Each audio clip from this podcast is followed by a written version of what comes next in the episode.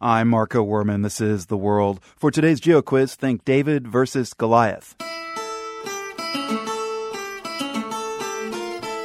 We're looking for underdogs in the world of sports, specifically from a small island in the South Pacific.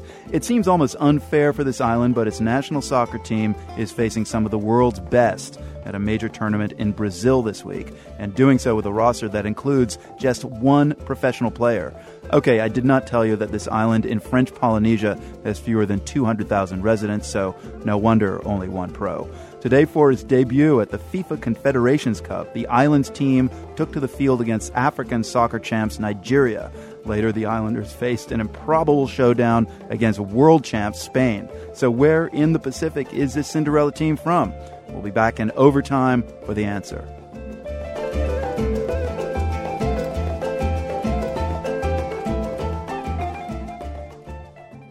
Back to soccer now, and the answer to our geo quiz. We were looking for a team of underdogs from a South Pacific island. These underdogs are competing with the big dogs at the FIFA Confederations Cup. Well, the answer is the French Polynesian island nation of Tahiti.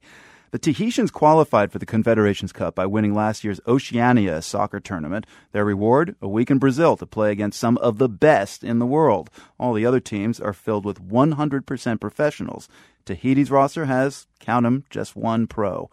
Of the other 22 players, nine are unemployed. The rest have day jobs as delivery boys, truck drivers, PE teachers, and accountants. Journalist Moya Perron with Tahiti's TNTV says the players may seem like total outsiders, but they've got lots of fans in Brazil.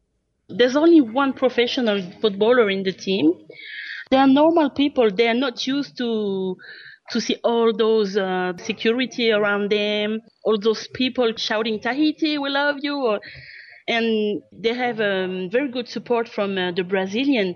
Everywhere they go, people are shouting, "Oh, Tahiti, we love you!" and they're showing their support. Uh, Tahiti's going to need more than crowd support and love, though. Its opponents include powerhouses Nigeria and Uruguay, not to mention the reigning World Cup champions Spain.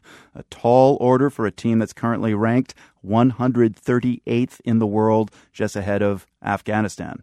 The Tahitians are a very small team we've never been in a professional competition like that one and maybe difficult for them. And um, the beach soccer team is really good. But sports is filled with cinderella stories so maybe tahiti can make history this week. As tahiti's coach said of his team we will fight like lions and we will do anything to represent our country. Go get them tahiti